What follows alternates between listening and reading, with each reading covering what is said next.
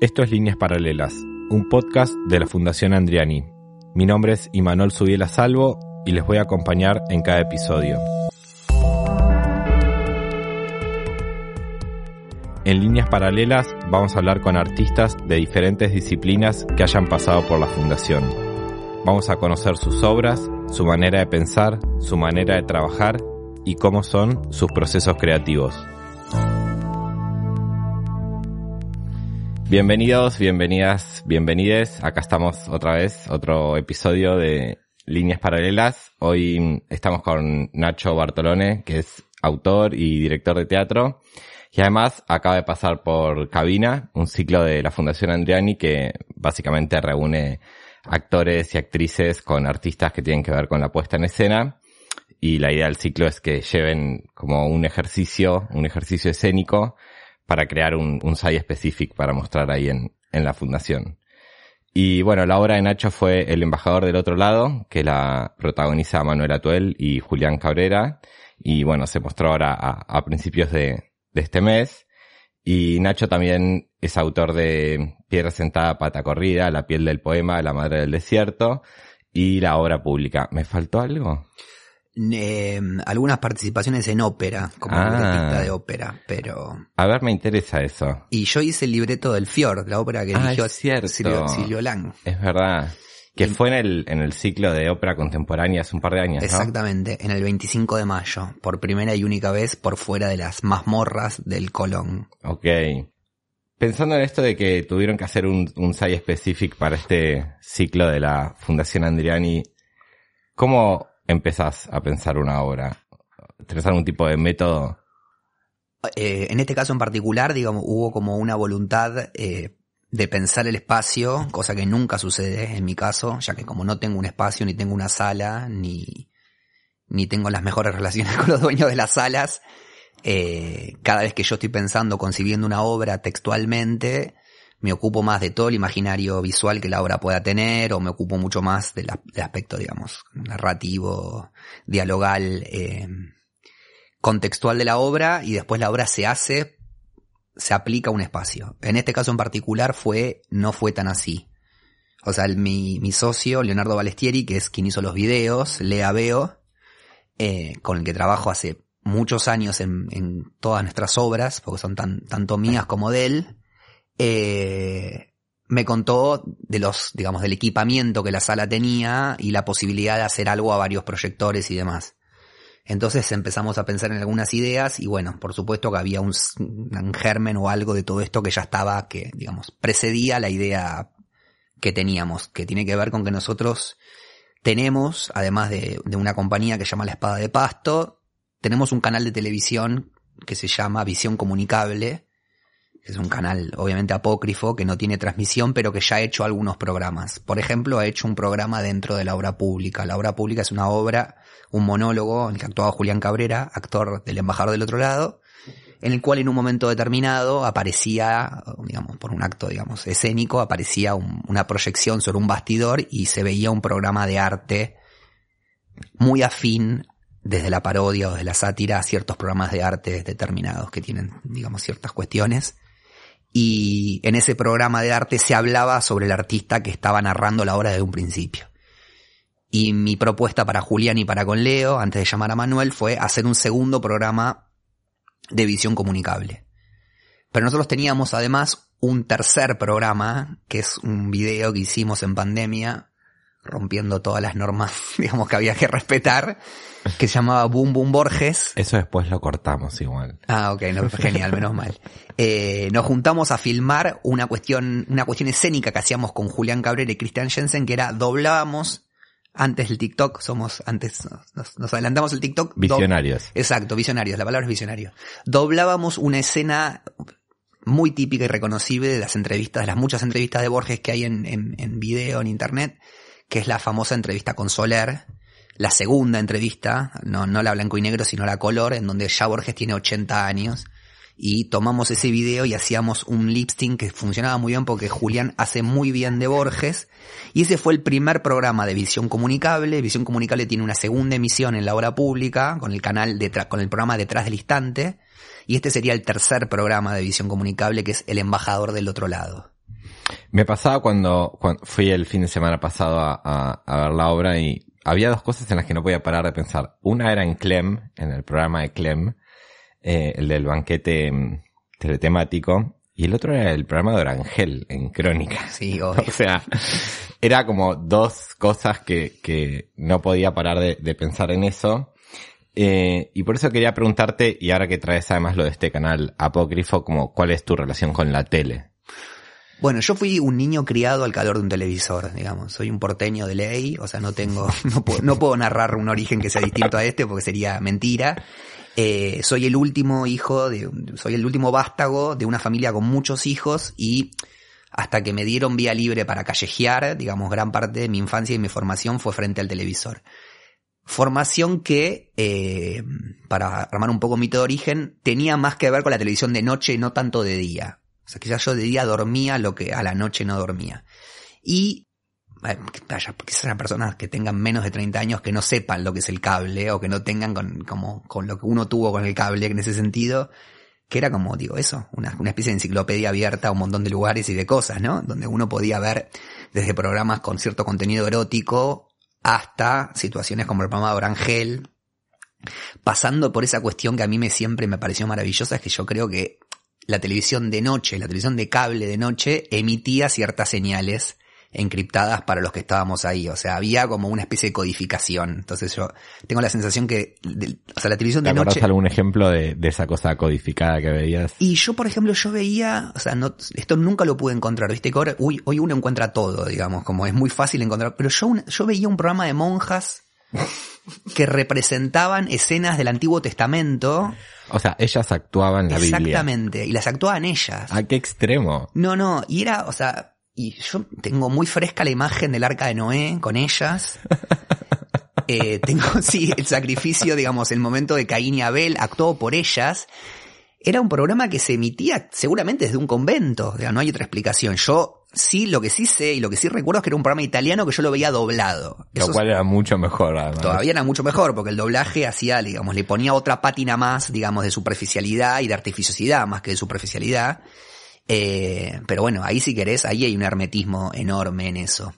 Después, bueno, eh, el programa Orangel claramente. En los 90 la televisión supo coquetear, porque ahora, por ejemplo, todo lo que tiene que ver con cierta cuestión hermética o de tradición secreta está más en los videos de YouTube protagonizado por un montón de personas con halitosis que creen que la Tierra es plana, digamos que un, digamos que nada, que un, una persona que va a habilitar el libre, libre mercado va, va a subsanar el país, digo, las, las, fichas están todas muy corridas ahora, pero viste que la tradición esotérica y la política siempre dialogaron mucho en este país, digamos, tienen implicancias. Y eh, el programa Orangel, del cual también yo recuerdo que un día Orangel contó por qué Orangel se llama Orangel, no sé si sabías esto. Orangel eran Horacio y Ángel. Eran dos, no era uno solo. Y Ángel falleció. Dios lo tenga en la gloria. Y Orangel proclamó a las fuerzas del más allá ser uno. Entonces por eso es Orangel. Eh, después quiero señalar también que hay un podcast que como están escuchando este pueden escuchar también un podcast que se llama Iconos que lo hizo, en su momento lo hicieron Fantasio y Mambo Rivas, dos personas extraordinarias, que son dos personas muy fanáticas de todo lo que tiene que ver con apariciones, personalidades eh, destacables del mundo esotérico y mágico en la vida argentina. Entonces ellos tienen como un baluarte de muchísima data desde eh, Lotito presentando un su consultorio en un programa de cumbia, eh, Ricardo Schiaretti discutiendo en la mesa de Mirta frente a uno que pretende dar por falsas sus teorías esotéricas y demás. Eh, y bueno, sumado a que yo estoy, mejor dicho, escribiendo una película alrededor de la figura de tres personajes que sí existieron, no como el embajador, que son la Madre María, Pancho Sierra y la hermanita Irma, tres, digamos, curanderos, sanadores, espiritualistas, eh, muy, muy importantes para la corriente esotérica, de la cual, insisto, la gente más adulta debe tener algún tipo de recuerdo porque en algún momento estuvieron muy metidos en la vida de la gente, sobre todo Irma y María. De hecho, cuando le conté que estaba haciendo esto a mi viejo, mi viejo me dijo, tu ma mi abuela, perdón, mi mamá fue devota de Irma durante muchos años, no sé qué. Sumado a toda esta situación, yo vengo como juntando mucha de esta data, ¿viste? Tengo mucha información de esto, soy como, miro muchos videos y qué sé yo. Y me interesa, digamos, además, nada, me interesa el terreno de lo mítico, me interesa, me interesa el misterio como tal, aplicándole, digamos, desolemnizando las cuestiones y llevándolo a un lugar que tiene que ver con cierta parodia involuntaria, ¿no? Que es un poco lo que viste, digamos, como... Eh, pero todo este mundo así esotérico, vos lo ¿Lo pensás para tu vida también? O sea, sos una persona esotérica. Yo soy una persona completamente esotérica, soy una persona completamente religiosa, además, aunque cueste creerlo, pero sí soy una persona que tiene profundas convicciones eh, en la vida, en el presente, con un diálogo con una vida paralela y en la vida, sobre todo con relación a las vidas pasadas y también en relación a la idea de que soy una persona con fe, soy una persona de fe pero no soy una persona cerrada, soy una persona de fe que tiene, se hace preguntas y que tiene ganas, digamos, de jugar con sus preguntas. Soy, digamos, como un picurioso de la, de la, de las creencias y demás. Eh, pero bueno, ¿Y a qué Dios rezás? Eh, bueno, yo creo, soy, soy gnóstico. O sea, soy, creo en un demiurgo, que es como una especie de fuerza que está por fuera de todos nosotros, que de hecho es el demiurgo que inventa al Dios de los católicos. O sea, como, los gnósticos son, es una secta que los cristianos supieron perseguir en un momento, que son aquellos que de alguna manera venían portando con la tradición secreta de cierto paganismo, neoplatonismo, cierta cuestión egipcia y qué sé yo, que cuando, bueno, se declara el concilio romano, se termina, porque, digamos, empieza la religión oficial a, perseguir a todo aquel que no, que no profese los, los cultos oficiales, y ellos son como una secta que resiste. O sea, de hecho, dentro del mundo de las creencias es como se cree que las cuevas que abandonaron los cristianos que estaban perseguidos por los romanos fueron ocupadas por los gnósticos. Y los gnósticos son una suerte de baluarte o estandarte de ciertas creencias, digamos, paganas, digamos, que aunan ciertas cuestiones en las cuales no hay un solo Dios, después para ellos sí hay un solo Dios, pero digo, es como una, una cuestión de muchas escuelas. Pero dicho todo esto, para, porque tampoco, no, tampoco vamos a dar una clase sobre No, no, imagínate, ¿no? Y aparte sobre todo porque digo, nada, porque uno dice todo esto y después ve la obra y dice que, como no. Eh, mi intención era eso, viste, como jugar un poco con, con, ese, con esa cuestión en donde la idea del, misterio se corre un poco hacia cierta zona, digamos, ¿no? Y empieza a aparecer eso. La representación de Clem que vos narrás es tal cual. Nosotros, bueno, el banquete era otro programa, sin duda alguna. También hay mucho de Ibáñez Menta, somos muy fanáticos de Ibáñez Menta con Manu, entonces queremos replicarlo cada vez que actuamos de alguna manera, que era como, viste que tenía, no sé si recordás un programa que nosotros no llegamos a ver, pero que era, que él presentaba historias, como Hitchcock presentaba historias de terror todas las noches. En ese momento en donde pasaba algo, en donde existía lo que llamaba teleteatro, que es una cosa que desapareció que eran situaciones en las cuales se hacían, digamos, por noche, se hacían como representaciones, digamos, ¿no? Se filmaba y era un presupuesto muy bajo, las, los espacios para filmar eran como muy rústicos, no, no, había grandes producciones, pero todas las noches vos podías ver una historia distinta. Es como la, la adecuación del radioteatro cuando termina de serlo y empieza a producirse en la tele. Y en algún momento ganó el partido esotérico y las noches estaban tomadas por el pulpo negro, el fantasma de la ópera, viste, como ciertas representaciones que eso. Yo creo igual que hay algo en, en, de la época también que veo como en diferentes disciplinas también cómo se vuelve a esta cosa de lo, de lo esotérico. Yo tengo una hipótesis de por qué pasa eso, que no viene al caso, pero... Pero contala, sí. Eh, no, que para mí como que esta es medio la época de la asertividad y lo pagano y lo esotérico es hacer tipo es full asertivo porque esto es así porque la estrella está acá y no está acá el método científico se puede refutar ese es el chiste claro creo que tiene que ver un poco con eso no estoy seguro eh, pero me pasa también que cuando veo tu trabajo esa cosa pagana y esa esa vinculación con los mitos termina teniendo como un tono lisérgico en un punto no como eh, algo que tiene que ver con la fe y con la creencia, también tiene que ver con el chiste. Sí, sí, obvio, sí, sí, sí. Bueno, son como caballos de Troya, ¿viste? Como poder introducir algún terreno que me interesa desde un lugar también que pueda ser, digamos, practicable y dialogable. A mí no me interesa el hermetismo como tal, ni tampoco me interesa dar una cátedra sobre estos temas que quizás me apasionan a mí, un poquito a vos y a nadie más, digamos. Entonces digo, prefiero como poder comunicarme también. Eh, Sí, sobre el terreno de la, digamos, de, la mitología, digamos, yo creo, digamos, soy un ferviente creyente de la idea del mitologema, ¿viste? Como la idea de que el mito está sucediendo todo el tiempo y que se representa en diferentes momentos de la historia de la humanidad en diferentes formas. Si, si vos pensás en lo de la madre del desierto, yo creo que, digamos, el mito de la difunta Correa tiene una resignificación permanente que va más allá, digamos, del periodo histórico en el cual se cifra la historia en sí. En sí misma, digamos, ¿no? Porque bueno, viste que el mito tiene esa idea del tiempo circular. Por otro lado, yo también creo que esta, digamos, que esta adhiero a tu postura y también creo que hay una necesidad muy grande, que es una cosa que ya pasó en la humanidad en varios momentos, de defender, digamos, de cuidar más que de defender el terreno, digamos, cierto terreno del misterio, de la idea, digamos, de una especie de raigambre divina.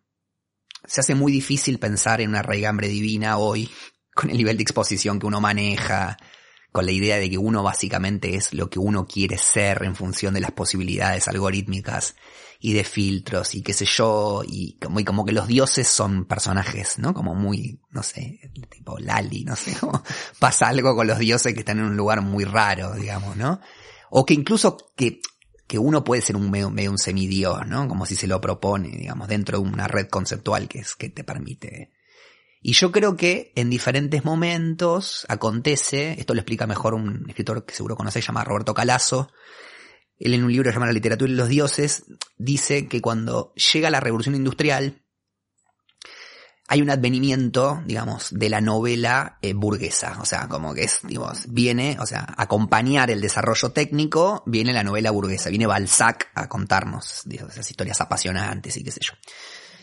Él lo que dice es em, que ese movimiento es un movimiento que sucede en varias etapas de la historia humana, en el cual la técnica pretende, pretende enterrar el espíritu mítico, digamos, como que es una cosa que sucede, digamos. Y, hoy, digo, es comprobable en este punto en el que yo tengo puesto un auricular, estoy hablando con vos frente a un micrófono, donde, digo, donde la cinta de la conciencia técnica se despierta apenas uno se levanta. En cambio, bueno, el misterio o el mito tienen una condición a la inversa, o sea, funcionan por su grado de invisibilidad, o sea, es, es muy difícil que hoy por hoy pensar en un acto de renuncia, un acto de retirada como un acto de existencia. O sea, si el mito es verdad porque está sucediendo todo el tiempo, pero sucede sin que lo veamos, es muy difícil creer en el mito porque hoy todo está expuesto. Entonces, creo que hay, digamos, ese resurgimiento que vos narrás también tiene que ver con esa idea de cuidar el fuego, digamos, de eso. Lo que Calazo cuenta es que en esa etapa, sin estar en sintonía ni haberse leído entre ellos y digo, sin tener como, digamos, un diálogo en diferentes filiales, digamos, de diferentes lugares del mundo, hay poetas que cuidan el fuego de lo sagrado, de lo divino, sin ser poetas de temas helénicos. Es decir, no son poetas que le cantan a, digamos, entiende a la medusa.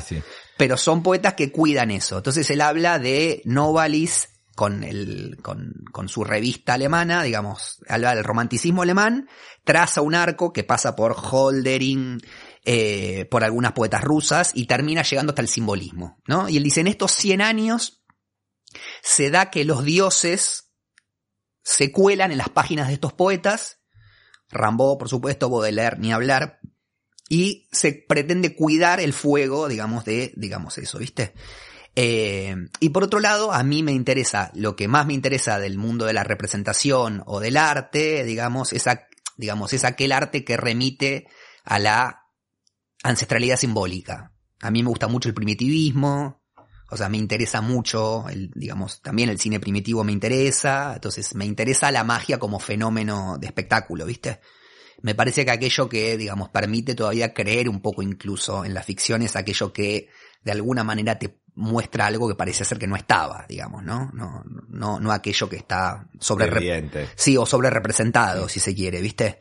Eh, Sumado eso, sumado a lecturas, digamos, que estuve haciendo el año pasado y cosas de las que estuve metido, estuve leyendo mucho una novela de la Iseca que se llama El Jardín de las Máquinas Parlantes, que la Iseca era un gran maestro esoterista, aparece el embajador del oscuro como una especie como de, homenaje o una especie de, digamos, de, agradecimiento a los personajes esotéricos televisivos nacionales y sus respectivas cosas. De hecho, hay un homenaje a un, el doctor no le pusimos Lotito para que no nos caiga una maldición, me llamado Tito, que es un poco un homenaje.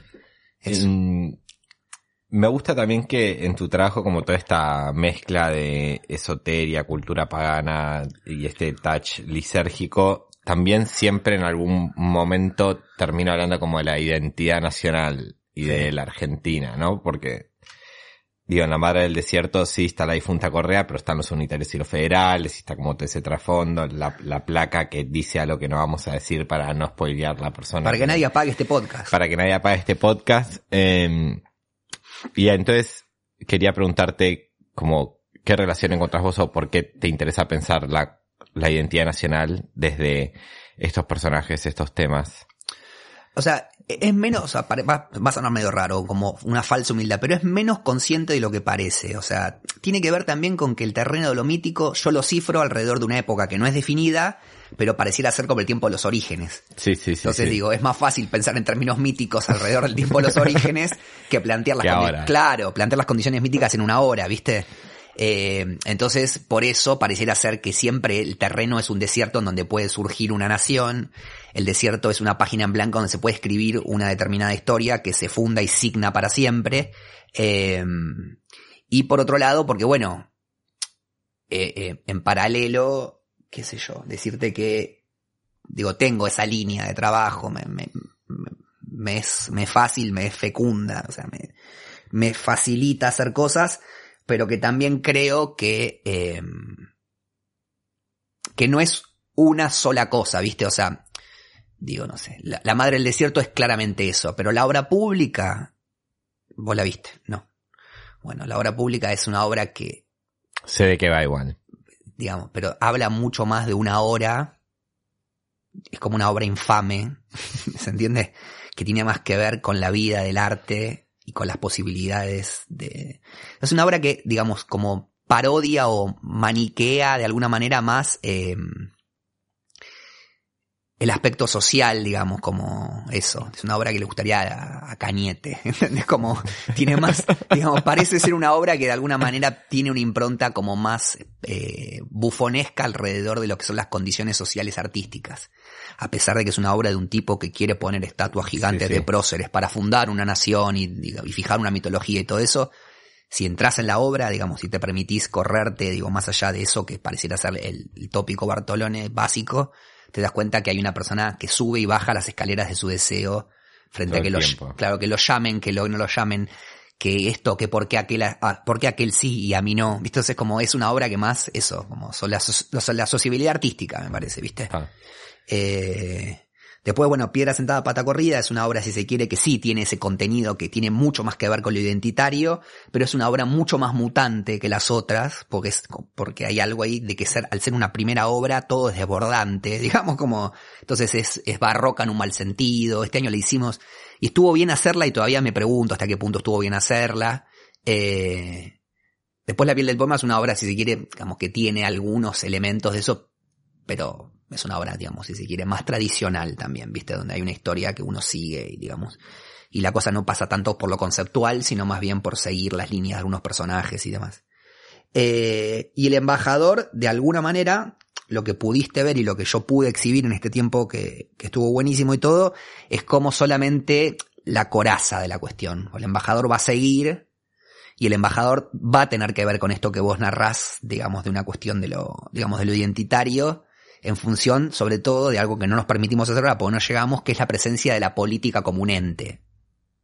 Como un ente fantasmagórico que se presenta ahí, digamos. y que podría asociarse a ese mundo de lo, de lo esotérico, de la invocación, de lo misterioso, de lo, es- del más allá. Exactamente. Que de hecho, o sea, hay un montón de episodios esotéricos en, en, en, en la vida de la política argentina, como es ese mito del cuerpo de Vita emanando el aura hacia Isabelita, etcétera, ¿no? Sí, sí, sí, con López Rega al lado, que era como El, el brujo. el puente entre, entre un cuerpo que, eso, tratando de pretender concederle la gracia a Isabelita que Eva tenía por sí, pero bueno, son miles, ¿no? Porque esto lo, lo dijo Asís hace poco, se habla mucho de López Rega, se habla mucho de las filiaciones que tenía Irigoyen en su momento con ciertos grupos espiritualistas, pero Perón era un brujo zarpado, o sea, era un brujo de, de orden mayor, digamos, era como, era uno de los más brujos.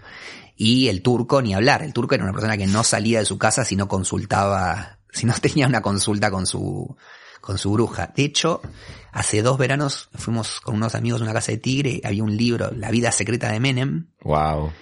Entonces lo bueno que era, era muy bueno el libro, de verdad vale la pena conseguirlo, y contaba que en un momento una de las estas sacerdotisas que le concedían a Menem su poder, su protección y qué sé yo, le entrega lo que se llama el familiar. El familiar es una especie, de, imagínate una melaza energética que vos tenés que cuidar porque te cuida, y Pero tipo una, esta- una no, no, deidad. no, no, no, no. O sea, estamos hablando de algo corpóreo que vos, digamos, que vos podés abrir una puerta y verlo, digamos, supuestamente. Sí, sí. Ah, qué miedo. Sí, no, terror.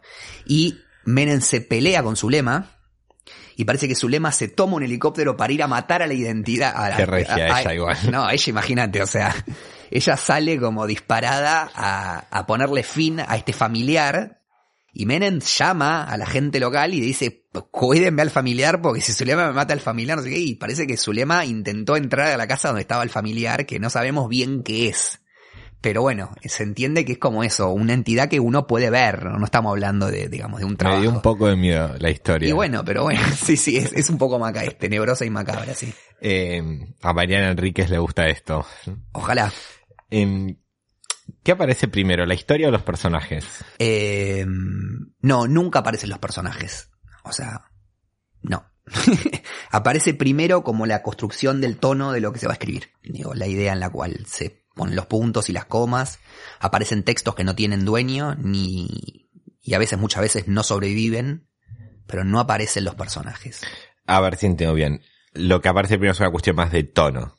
El de tono. cómo voy a decir algo. Exacto. Idea- Ok. Ideas generales, frases que escribo yo, o que choreo, o que subrayo, o que modifico. Eh, aparece un tono, o sea, aparece toda una conjunción, digamos, de algo que tiene que ver como si fuese con... Parezco, digo, pues, la gente piensa que soy un brujo, pero aparece más la metafísica de la obra que la obra en sí.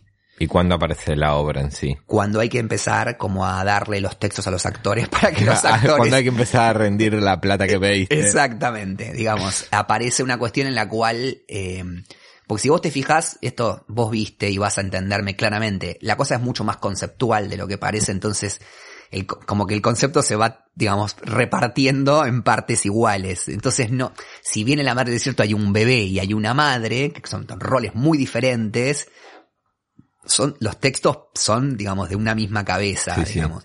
Eso es un problema, porque yo lo primero que enseño en mis clases es a trabajar voces, ¿entendés? Para que lo, no sé qué. Pero bueno, lo que yo enseño no tiene por qué ser lo que yo no, que- hago, no, por supuesto que no. digamos. Eh, igual, paradójicamente, las voces son como muy marcadas en las obras. No es que, más Sí. allá de que el texto sea parte de un todo y, y de que responda al mismo concepto, etcétera, no es que las voces sean iguales, No. digamos. Son lo que yo llamo como ejercicio de estilo, donde lo esti- el estilo lo defino yo de una manera muy caprichosa. Ok. O sea, el, por ejemplo, el estilo del embajador del otro lado tiene tanto que ver con lo Clem, con una batidora de cosas de Olgorosco, pensando en las posibilidades de invocar a, a, bueno, nada, a un maestro espiritualista que es Alan Gadiek, que no, lo, no importa, no lo nombremos mucho porque trae mala suerte. Entonces, en esa mezcolanza aparece el tono. En la obra pública es como yo dije, yo quise, yo quería que mi personaje sea Leopoldo Lugones. Entonces, es como, se trabaja a partir de un estímulo. Ok. ¿Entendés? Porque yo creo mucho en el trabajo, digamos, de libretista desde ese lugar. O sea, mi, o sea, mi trabajo es mucho más rústico de lo que parece. O sea, tiene mucho más que ver con escuchar una forma de habla o ver una forma de escritura y tratar de hacerla propia, ¿viste? Eh, como si uno pudiese de alguna manera ser más un imitador, ¿entendés? O una especie de persona que puede como apropiarse de algunas cosas y ponerlas en juego. Entonces, en ese sentido, no, no, no, no solamente por lo original, que obviamente nada es original, pero digo, no es muy genuino, sino que es, es un trabajo espeso, ¿viste? Eh, y tratar de darle forma, armonía y sobre todo como una cadencia posible de ser llevada, porque a veces las cosas en ese sentido se pueden poner muy largas o muy intrincadas, Sí, sí. ¿viste? Y no termina de suceder. Eh, pero yo jamás en mi, o sea, ah, bueno, jamás no. O sea, alguna vez he escrito un diálogo de corrido, ¿entendés? Pero no es algo que haga. Ok.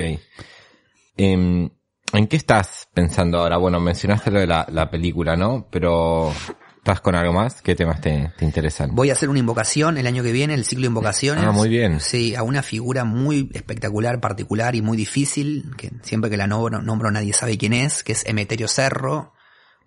Te cuento que es, eh, Demetrio fue un poeta, un regí de ópera, que trabajó en Argentina, es argentino, muy cercano a cierta estética y cierta impronta de los 80, digamos, ¿no? En donde sus espectáculos eran más espectáculos declamativos, performativos, más cerca, digamos, de una cuestión como si fuese como una cuestión ligada al under de los 80, pero mucho más eh, radical. Ok, Espectáculos en donde la palabra es más un gesto que un sentido. ok. Estoy con eso, que estoy empezando a trabajarlo y tengo los actores ya y las actrices.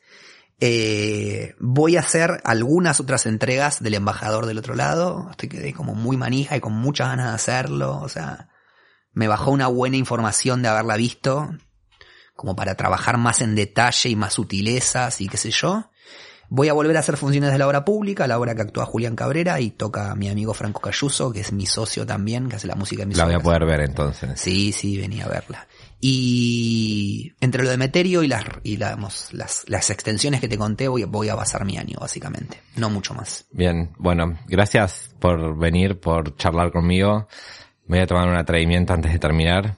Estás cada vez más lindo, Nacho. ¿En La- serio? La, verdad que sí. Muy bueno, muchas gracias. No sabes lo bien sí. que me hace eso, porque No. vengo con el autoestima. No, no, no, por favor. Vos, esperá que vos dijeras, vos también, no pasó, no importa. pero yo no te conozco tanto porque siempre te veo importa, como muy importa. refugiado. Y bueno.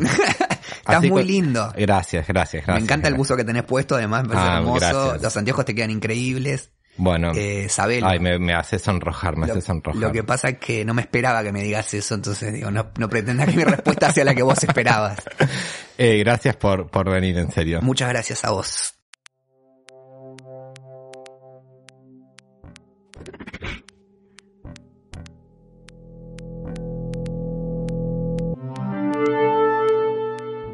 Esto fue Líneas Paralelas. Mi nombre es Imanol Subiela Salvo y pueden encontrarme en redes como arroba mala señal. La música original es de Ailu. El arte de tapa es de Job Salorio. La edición es de Radio en Casa y la producción de Mercedes Urquiza.